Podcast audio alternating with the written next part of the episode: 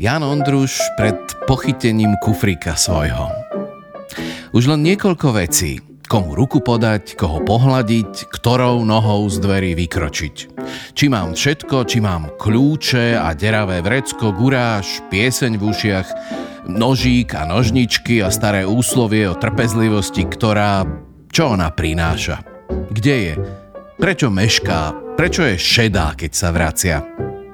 A či tam budem, ako tu nie, rozumieť hviezdam, kameňom a nepriateľom a lásku nachádzať a nestrácať a nenariekať nad a za a vôbec, celý, teda aj s hlavou, hoci opitou a hoci pod pazuchou a hlavne staré úslovie o ružiach, ktoré...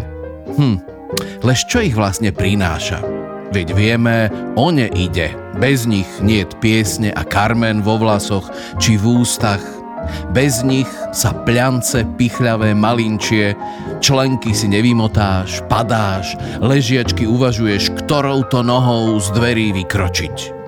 Koho nepohľadil, komu ruku nepodal, Ján Ondruš Vary zostane. Zdravím vás, vítajte pri počúvaní podcastu Bánovecká knižnica, prostredníctvom ktorého chceme, aby vám zachutila literatúra.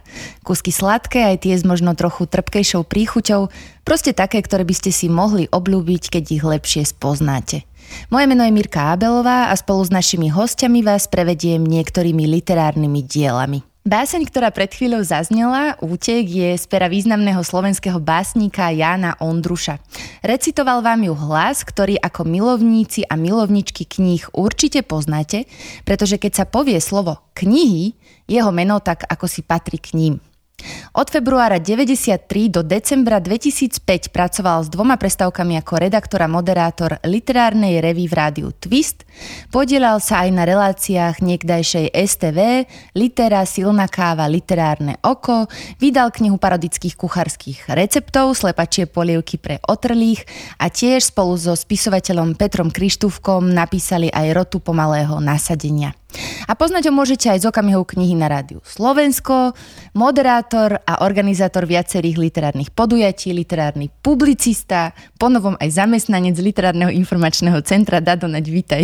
Áno, ďakujem pekne za pozvanie. Ahoj. Toto bolo veľmi dlhé uvedenie. Áno, bolo, tak ale ja nemôžem za to, že si taký akčný a toľko toho robíš. Tak mnohé tie veci sú už vlastne akože staré, také, že už pomaly ja som na ne zabudol, že niečo také sa vôbec dialo. Asi by som už aj mal problém, že spomenúť si na niektoré z týchto aktivít? Internet nezabúda. Internet nezabúda. Tak. No Dado, vybral si na úvod Jana Ondruša. Ty si sa s ním aj stretol však? Aký to bol človek? Aké to bolo stretnutie? Áno, ja som sa s ním aj stretol a ja teda, keď som sa vôbec stretol s jeho poéziou, ja som bol absolútne nadšený z toho a bol som úplne ohúrený, pretože to bola taká poézia, ktorej som síce absolútne nerozumel, ale teda konkrétne tejto básni áno. Túto báseň si ja vždy opakujem, keď mám niekam odcestovať, tak si tak hovorím, že Jan Ondruš pred pochytením klobúka svojho komu ruku nepodal a tak. Neskutočne ma sa mi to páčilo, neskutočne ma to priťahovalo. Potom som počul o Janovi Ondrušovi všelijaké zaujímavé príbehy. Počul som, že je momentálne už na invalidnom dôchodku, e, vtedy bol v Stupave. No a s pomocou jeho brata, ktorý vlastne viedol takú nadáciu studňa a vlastne aj vydával knihy svojho brata, on sa volal Miloš Ondrus, vlastne aj Jan Ondruš je pôvodným menom vlastne Ondrus, tak e, s pomocou pána profesora Hamadu sme sa vybrali autobusom do Stupavy a teda boli sme ho navštíviť. Prvá návšteva sa neudiala, lebo sa nejako necítil dobre, takže sme sa vrátili a potom ten druhý raz nás teda prijal a mal tam pripravené také, ako keby naozaj prišla návšteva a on mi aj teda čítal tieto básne, čo bol pre mňa veľký zážitok, lebo on to je ten typ, že keď to pri tom čítaní vlastne aj komentuje. A teda je známe, že on trpel psychickou chorobou a potom to tak začal tak rôzne rozoberať a začal tak hľadať všelijaké súvislosti, že medzi e, tretím veršom a e, narodením e, manželky prezidenta Husáka je nejaká zvláštna súvislosť a medzi počtom hlások v neviem ktorom slove. On vlastne aj niektoré slova potom vyškrtol z tých básní. Aj lebo, prepisoval Aj prepisoval, hej, napríklad slovo rukáv sa mu nepáčilo, lebo to malo istý počet hlások, ktoré mu nejako nevyhovovali a tak, takže vlastne jeho počúvať, on sa tak dosť teda zvykol zamotať do takých všelijakých zvláštnych konštrukcií. Napriek tomu to teda pre mňa bol obrovský zážitok sa s ním aj stretnúť a vlastne mať načítanú vôbec tú jeho poéziu. On to čítal takým veľmi monotónnym, pokojným spôsobom. No Jan Ondruž je naozaj pre nás, ktorí máme radi poéziu, významným básnikom, ktorý aj urobil podľa mňa dosť významnú značku v histórii slovenskej poézie.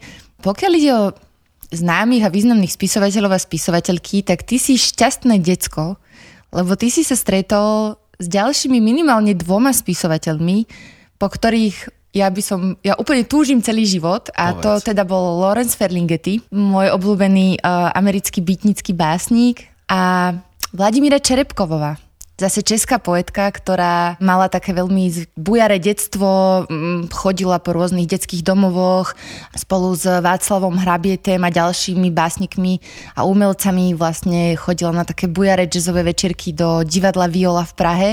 A aj s touto si sa stretol No, Ty máš ta, obrovské šťastie. Tam už stretol toho. je, je, je akože to vlastne, ja som sa dosť kamarátil uh, s Olegom Pastierom, ktorý mal takú redakciu, vydával časopis Fragment a u neho v tej redakcii sa stretávali veľmi príjemní ľudia a vlastne neviem, kedy oni tam vlastne niečo, asi robili doma podľa mňa, lebo vlastne v tej redakcii sa iba jedlo a tak ako rozprávalo a debatovalo a tam chodil Egon Bondy a Karol Chmel a Dušan Dušek a Jan Strasser, proste všeli, kto Laco terén a tak.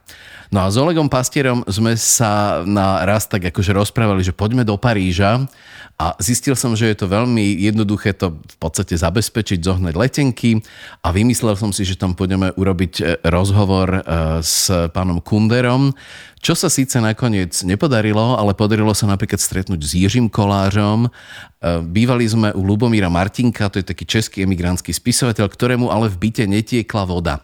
Takže aby sme sa vôbec mohli osprchovať, tak sme išli... Vladimíre Išli sme k Vladimíre, ktorá vlastne akože bývala v, na Rue Saint-Michel, myslím, s takým svojim priateľom. A keď sme prišli, tak ona bola chorá, takže tak ležala v posteli, ale v momente, ako sme prišli, tak vystrelila z tej postele a povedala, povedala, že no tak to teda ona nemôže byť chorá. A vlastne okamžite sa začalo piť a žúrovať. A neexistovalo, že aby odtiaľ človek odišiel pred treťou alebo štvrtou nad ránom, takže my už keď sme sa tak akože brali domov, tak ona vlastne po nás začala hádzať poháre a tí tam rozbíjali o tie steny a povedala, ho kričala, že hajzlové z babielci. A no takže takto prešiel asi týždeň u, u, u, s Vladimírou. Ja som ju teda tiež vlastne poprosil, že či by som si mohol aj e, nahrať nejaké jej čítanie, len to je trošku problém, keďže ona vlastne v podstate bola v jednom ťahu, čiže to čítanie bolo také, že ona vlastne popri tom pila, popri tom čítala,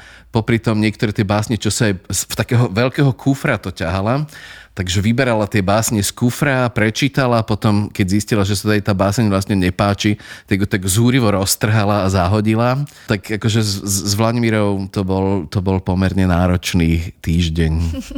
No a určite mi nedá teda, aby sme ešte toho Lorenza Ferlingetyho nespomenuli. Ty si mal to šťastie, že si strávil s ním nejaký čas, keď bol myslím v Prahe. To si veľmi pekne povedala, že som s ním strávil nejaký čas, pretože ja som hlavne s ním chcel ísť nahrať rozhovor. Lorenz Ferlinget Ligeti mal prísť v nejakom 98. do Prahy ako host e, festivalu, ale pozvali ho tam hlavne ako, nechcem povedať, že výtvarného hostia, ale nalákali ho skôr na nejaké výtvarné aktivity, ktorým sa on už venoval v posledné roky vlastne jeho života, alebo posledné možno aj 10 ročia jeho života. No, čiže prišiel do Prahy a ja som mal teda dohodnuté stretnutie, že stretneme sa tam a tam v tom byte niekde v Prahe u nejakých jeho známych, kam on mal prísť. Takže ja som prišiel, všetko bolo pripravené, prišiel Ferlingety, rozložil som si nahrávanie, s Ferlingetym sme si takto sadli za stôl a on tak akože, nedáme si ešte kávu? A ja, že jasné, že dáme si kávu. Proste čistý prokrastinačný prístup. Čiže nakoniec my sme to vlastne tak akože prekecali a potom, že a nespravíme to zajtra? A ja, že mal som obrovskú trému, takže samozrejme, že áno, urobme to zajtra. Tak som prišiel zase na druhý deň do toho istého bytu, celé sa to zopakovalo a on povedal, že ale že po obede, že mám také čítanie v centre Franca Kafku a že potom by sme to mohli nahrať. Ja, že samozrejme, skvelé. Takže po obede som išiel do centra Franca Kafku, kde som už ale radšej nahrával jeho čítanie, lebo som asi tušil, ako to dopadne. Potom sme išli do kaviarne, tam už sa samozrejme robili úplne iné veci a potom on, že nič, nič, zajtra sa stretneme a že zajtra to nahráme. Krásne bolo s ním vlastne chodiť po meste, kde ešte za ním chodili rôzni ľudia, ktorí mu nosili tam rukopisy. svoje rukopisy s tým, že vlastne akože City Light Books a že určite to rád vydá. Aj teda sa mi páčilo, že tak sme tak kráčali s Ferlingetým po Prahe a Ferlingety sa tak akože rozhliadol okolo seba, že či ho nikto nevidí. Potom tak prikráčal k najbližšiemu košu, tie všetky tie písomnosti, ktoré teda dostal, že aby si ich preštudoval, tak tam tak zasunul dovnútra a ešte to tak priernul ďalšími odpadkami. Posledný deň to vlastne samozrejme skončilo tým, že mal podpisovať knihy na takom mini veľtrhu, ktorý bol v Prahe urobený a ja už som musel ísť na vlak, takže už som len videl, že ak ho tam čakajú ľudia, tak asi na 4 hodiny a keď som tak smutný odchádzal, tak Maroš Hečko, ktorý mu vydal vtedy, on mal také vydavateľstvo svoje, tak mu vydali takú veľkú knihu, tak hovoril, že si predstav, že je tu Ferlingety a že my sme mu tie knihy dali a že ukázali sme mu to a že on bol nadšený a že nám to aj popodpisoval, že tak ja ti jednu darujem. Tak aspoň takúto bodku to vlastne. Ale nahral si si to jeho čítanie a máš ho ešte dodnes inak? Asi niekde, hej, asi niekde by som ho našiel. Ale vieš, čo mi tak napadlo, že že mal si niekedy ty takého nejakého spisovateľa alebo spisovateľku, s ktorým si sa veľmi chcel stretnúť, že to bol taký nejaký tvoj zidealizovaný človek a keď si sa stretol, tak si bol sklamaný? Jasné, aj to sa deje, nehovorím, že pravidelne, ale uh, väčšinou, keď človek má takých svojich obľúbených autorov, takých, ktorých akože miluje a zbožňuje, tak potom má aj asi najväčšiu trému, akú si len vieš predstaviť.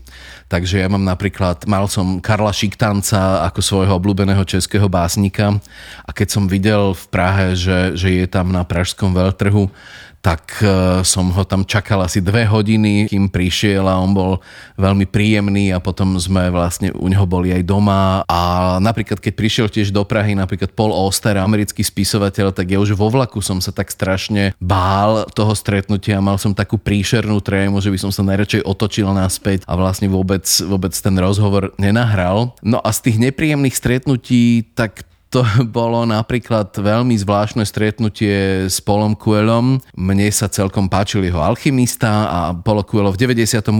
tiež myslím, že prišiel do Bratislavy a vtedajší jeho vydavateľ mi navrhol, že či by som ho 3 dní nesprevádzal po, po Bratislave.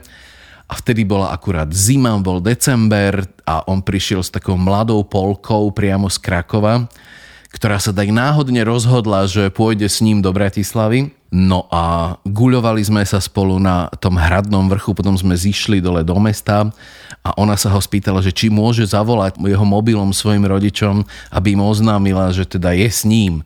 A on, tento multimilionár, tak ako sa tak veľmi zaškaredil a sa tak tváril, že to stojí strašne veľa peňazí a potom ona telefonovala, tak je vytrhol ten, ten mobil, že to, sto, že to ide cez satelity a že, že to je hrozne drahé a tak. A potom na záver povedal, že, že mi povie jednu veľkú životnú pravdu, tak som čakal, že čo, čo sa od Mága dozviem, tak povedal, že nikdy nepožičiavaj svoj mobilný telefón, skazí to celý večer. Asi čakal, že následne tie slova budem tesať niekde na stenu svojho dubravského paneláka. To je podľa mňa zvláštne, lebo niekedy vlastne, keď človek si aj číta knihy istých ľudí, tak v podstate vieš, akí tí ľudia majú názor, aké majú názory, alebo ako, aké majú, ani nenázory, aké majú postoje. Mm-hmm. To je napríklad prípad ruskej spisovateľky Ludmily Ulickej, ktorá tiež vlastne ale prišla do Bratislavy a Ludmila Ulická písala v podstate o, o tých dejinách sovietských 20. storočia a vlastne ona vždy bola viac menej dizidentka a, a, a, a vlastne aj, aj jej rodina. Takže ja som absolútne nepochyboval o tom, že keď sa vlastne akože začne táto vojna s Ukrajinou, že na ktorej strane bude stať Ludmila Ulická a že aký bude jej osud.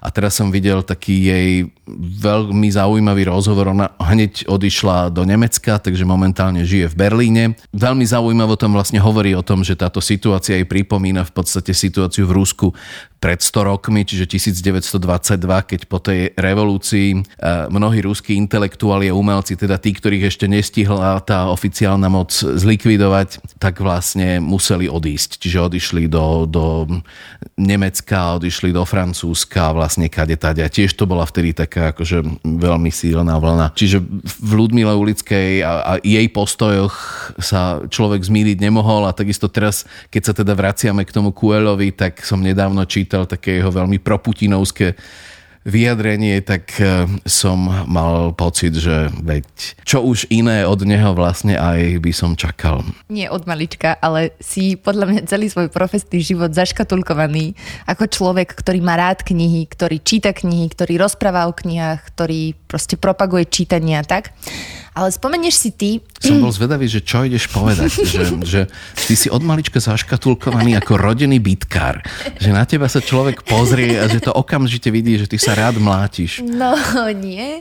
Teraz si mi, som zabudla, čo som sa ťa chcela spýtať, ale už viem, že, že ty si spomenieš na tú knižku, ktorá bola pre tvoj život taká zlomová, prelomová, že, že, že vlastne určila to tvoje ďalšie smerovanie? Ja som vlastne vyrastal na takom dvore, kde... A bol teda, si bitkár. A bol som bitkár, kde... Ale to nebolo, že bitkár. Ja som mal takého suseda, ktorý býval vedľa nás a my sme vlastne náš kontakt, e, nie že dennodenný, ale dennohodinový vlastne, e, začínali tým, že jeden druhého sme okamžite zložili na zem. On bol tak o dva roky starší, že proste musíš sa vedieť byť byť, že to proste akože musí byť, čiže my sme zavreli sa za nami dvere na detskej izbe a proste v tej chvíli už akože jeden ležal na zemi. No ale potom sme sa mi vlastne presťahovali, keď som mal asi 11 rokov do nového bytu a ja som si myslel, že no tak OK, že vlastne prejdem z jednej takej partie sídliskovej do druhej, len na tom druhom sídlisku, že žiadna taká partia nebola. Takže čo už ti iné zostávalo, než e, si začať čítať. A na, na to, čo si vlastne narážala, že, že bola teda taká kniha, ja si presne pamätám, že na základnej škole bola taká, že, že výstava kníh a mohli sme si teda tie knihy kúpiť. No a ja som tam zbadal túto knihu, ktorú som si teraz doniesol. Je to, že Klára Jarunková hrdinský zápisník a ja neviem vôbec prečo, ale či to bolo tým, tým dizajnom, inak tí ilustráciu urobil Miroslav Cipár, alebo tým názvom Hrdinský zápisník, mne sa tá kniha neskutočne páčila, takže som asi dva dní doma domrzal, že nech mi dajú tých 19 korún a že ja tú knihu chcem, takže som si ju kúpil, veľmi sa mi páčila, bola veľmi vtipná, lebo teda Klára Jarunková mala taký dar uh, humoru. Potom ja jedným takým textom z tejto knihy som vyhral ako recitátor uh, Hviezdoslavou Kubín, takže školské kolo, obvodné, mestské, celoslovenské. Takže toto bola asi jedna z takých kníh. No a potom ja som samozrejme chcel mať všetko od Kláry Jarunkovej, že čo napísala. A niektoré z tých kníh, do, do, do niektorých som sa úplne že zamiloval, tak ako je Brat mlčanlivého vlka, alebo svojím spôsobom aj jediná Tiché búrky je tiež krásna jej knižka. U nás v škole máme vyše 20 tried a v tých triedách vyše 20 oddielových predsedov, ale to by ešte nič nebolo, no z tých vyše 20 predsedov je vyše 14 dievčat.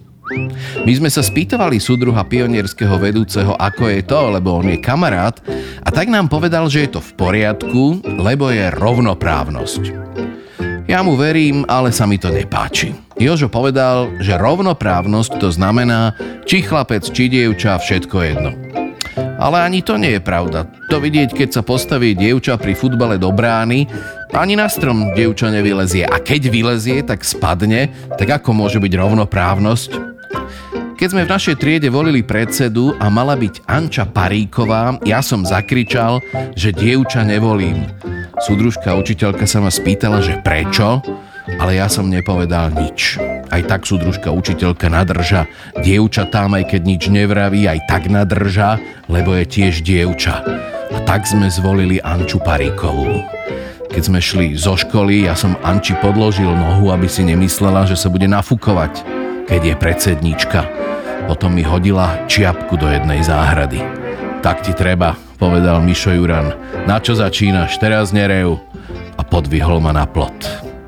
Potom som povedal, že dievčance sú hlúpe husy, vedia sa len bifľovať, žalujú, za všetko plačú a sú nešikovné. Ja rovnoprávnosť neuznávam, ani Anču Paríkovú. Mišo povedal, že on Anču uznáva, lebo teraz som reval ja a nie ona a na ručných prácach dostala spílenia jednotku a ja trojku a odrezal som si kúsok nechta. Ako si to mal ty napríklad s tým povinným čítaním? Bolo to vtedy pre teba radosť, alebo to povinné vzbudzovalo v tebe taký akože odpor alebo nechuť? Asi to vždy vzbudzuje odpor, že keď sa to takto poviem, ale ja by som asi zase bol rád, keby toho bolo aj viac. A že keby som sa mal s kým o tých knihách rozprávať, či už na základnej, strednej alebo aj vysokej škole, ale myslím, že to tak bolo málo kedy, že by tam bol čo nejaký taký pedagóg, že ktorý by nás k tomuto nejako vlastne viedol. Na vysokej škole už teda samozrejme áno, ale, ale mm, tiež som mal pocit, že, že za jednu hodinu literatúry som si musel odtrpieť 6 e, morfológií a syntaxí a historických gramatík a podobných vecí. Ako sa dá podľa teba v dnešnej dobe, keď e, okrem televízie, rádia, internetu a jeho súčasťou teda máme ako veľkú konkurenciu kniha YouTube a ďalšie sociálne siete a podobné veci. A dá sa prebudiť tú lásku ku knihám u detí, aby to nezvalcoval všetko ten YouTube napríklad? Neviem úplne, čo ti mám na toto povedať, lebo Prečo? súd si vedomý, že doma mám syna, ktorý Uh, raz so mnou bol v takej kancelárii, čo mám v rozhlase, kde sú teda akože mám knihy odložené. On sa tak rozhliadol a tak smutne sa na mňa pozrel a hovorí, že tato, ešte aj tu máš knihy. A ja, že no mám, no. Tato, čo s tým bude, keď zomrieš? A ja, že no, neviem, tak, že bude to tvoje, že budeš si čítať. Ešte smutnejší pohľad. Tato, a nenahneváš sa, že keď to všetko vyhodím, vieš, ja budem policajt, akože na čo mi to bude, tak som, že no, jasné, hm, nenahnevám. Čiže Vieš, no v podstate akože čítame si napríklad, že každý večer v posteli pred spaním, a to už teda teraz má 10 rokov, samozrejme pod, po, až, až potom, čo sa teda bijeme, lebo to je dôležité. Ale on teda, akože on si vždy rád vypočuje, že keď teda mu niekto číta, akože ako ten večerný rituál, ale že by potom si tú knihu nejako že začal čítať sám, no tak to teda akože ani náhodou, lebo počítače, strieľačky a, a YouTube a proste všeličo možné. Tam ide asi skôr, že prebudiť ten záujem, že tých ľudí, že ktorí čítajú radi, že, že dávať im, ponúkať im e, nejaké zaujímavé knižky, že ktoré by mohli objaviť a možno by sa im vlastne ako keby že mohli páčiť. To, čo by som ja ocenil, že keď ja som teda bol nejaký študent, že keby mi takto niekto vlastne akože, že ma upozorňoval na nejaké zaujímavé veci a debatoval o tom so mnou. Poďme na poslednú ukážku. Včelár Joško. Áno. Je to knižka ilustrátorky a včelárky Simony Čechovej, a, ktorá je práve o tom, aké je pekné sa o niekoho starať a, a v podstate aj o tom, aké dôležité sú včely. Toto je tak krásna knižka, že a ja som sa nepoznal ani so Simonou Čechovou a ja keď som si to prečítal, tak e, som normálne, ja som, že musím jej rovno napísať, že ako sa mi to veľmi páči. Aj po tej ilustrátorskej stránke, aj ako je to napísané, aj, aj, aj tá myšlienka. A keď si na úvod vlastne spomenula, že som sa teraz zamestnal v literárnom informačnom centre, tak ja tam vlastne pracujem na takom, takom zahraničnom oddelení, ktoré práve má na starosti šírenie slovenskej literatúry v zahraničí. A to asi vzniklo z toho, že ja som mal takú predstavu ešte pred rokmi, že by som rád robil ako taký agent e, slovenských autorov len som zistil, že to veľmi nefunguje, pretože knihy slovenských autorov sa v zahraničí tak predávajú v náklade 300 až 500 kusov z čoho teda asi by nejako veľmi sa neuživil ani ten autor, nie je to ešte nejaký jeho agent. Ale napríklad toto, tento včelár Joško, alebo vôbec Simona Čechová, celá tá jej séria, sú knihy, ktorá má momentálne v zahraničí akože obrovský úspech. To sú knihy, ktoré vyšli neviem už presne počet tých krajín sveta, v ktorých tie knihy vyšli. A vidím na uh, každom takom tom, lebo my tam máme taký, taký grantový program, tak tretina tých žiadostí sú práve na, na knižky e, Simony Čechovej. Takže mám z toho taký dobrý pocit, že vlastne, že ak niekto to tak ako keby vie aj, že o čo, o čo asi v tom zahraničí by mohol byť záujem, tak to dokáže celkom dobre fungovať. No a včelár Joško teda mi musel byť sympatický už len teda nielen, že menom, lebo teda Joško, hej. Chcela som sa spýtať, že či chováš včely.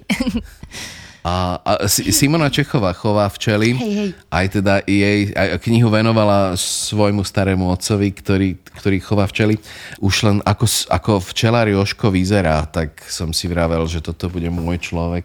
Koniec zimy je už na dohľad. Studený vietor síce stále dotieravo fúka, no do začiatku jary chýba už len spev škovránka. Škovránky tu však nežijú. Nežijú tu ani iné vtáčiky, ani zvieratá a dokonca ani chrobáčiky. Uprostred doliny čupí len malá chalúbka a v nej smutný Joško. Býva tu celkom sám. Nemá sa s kým pozhovárať, nemá koho objať. Nemá nikoho, s kým by sa podelil o radosť. Joško často sedáva na kopci za rodnou chalúbkou a rozmýšľa, že si do batôžka zbalí pár vecí a vyberie sa hľadať krajšie a veselšie miesto na život. Jedno ráno ho však za chalúbkou čakalo čudesné čudo.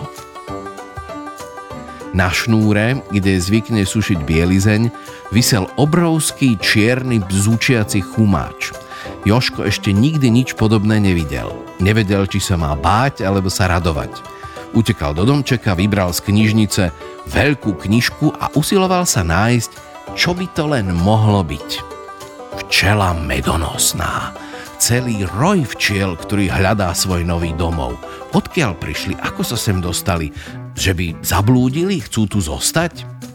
Joško by si veľmi želal mať včielky za susedky – Lenže kde by bývali, veď okolie je pusté, nič tu nie je a nič tu ani nerastie. V Joškovej doline sú len skaly. Včielky predsa žijú v bútľavých stromoch alebo v úľoch a potrebujú veľa kvetín, z ktorých zbierajú nektár. V ten večer Joško nemohol zaspať. V tom mu čosi zišlo na um. Vyskočil z postele, utekal do svojej dielničky a čosi čmáral na papier. Hneď ráno sa pustil do práce. Meral, pílil, stlkal a nový domček pre včielky mal raz dva hotový. Joško ani nestihol nasadiť na domček striežku a včielky už boli vnútri. Domček, kde bývajú včielky, sa nazýva úľ. Joško sa neskôr o včielkach naučil ešte oveľa viac. Od tej chvíle už nebol sám a už vôbec nebol smutný. Každé ráno skoro vstával a nevedel sa dočkať, keď sa vyberie von a bude môcť pozdraviť svoje nové susedky. Cez deň ich pozoroval a načúval im, po večeroch si čítal z veľkej múdrej knihy, aby sa naučil všetko potrebné, čo má správny včelár vedieť. Svitlo ďalšie ráno a Joško neveril vlastným očiam. Jeho chalúbku odrazu obkolesili rozkvitnuté stromy, vzduch bol zaliatý sladkou vôňou kvetín, včielky bzučali, lietali z kvetu na kvet a zbierali nektár. Holá pustatina sa zo dňa na deň premenila na nádhernú dolinu. Kde sú včely, tam je život. A mám na teba vlastne poslednú takú úlohu, ktorú tu dávame vždy našim hostom. Voláme ju tak pracovne, že nachytávačka. A na teba som si vymyslela takúto. Keby si mal vymyslieť krátku reklamu, v ktorej by si v pár vetách mal namotať deti na to, aby čítali knihy, čo by bolo v tej reklame? Ja by som možno urobil takú, že antireklamu, takú, že no vôbec nečítajte, je to úplne zbytočné. Niečo na ten spôsob. Tak skús to tak, akože mi tu teraz natextovať. ja aj teraz hneď ti mm-hmm. mám takú akože urobiť? Mm-hmm. Uh, tak, uh, za stolikom by sedel čudný podsaditý pán vo veľmi strednom veku. Mal by na stole jednu knižku a tak by sa na ňu tak divne pozeral a že hmm, tak toto neviem, toto kniha, no tak toto asi, toto určite nie. Včelár Joško, no to určite nie. Myslíš, že by to mohlo fungovať? Na mňa určite. No, tak ja mám pocit, že na mňa, na mňa by toto asi fungovalo, že keď by mi niekto niečo, a ešte čudný, zavalitý pán vo veľmi strednom veku. Dádo, ďakujem ti veľmi pekne, že si prišiel. A ďakujem za tvoje super zaujímavé príbehy, ktoré by som pokojne počúvala ešte ďalšie hodiny. A ďakujem ti aj za tvoj čas, aj vám, milí posluchači a posluchačky, diváci a diváčky, za to, že ste opäť počúvali našu Bánoveckú knižnicu. To je všetko. Ďakujem. Ideme domov? Mm. Dobre.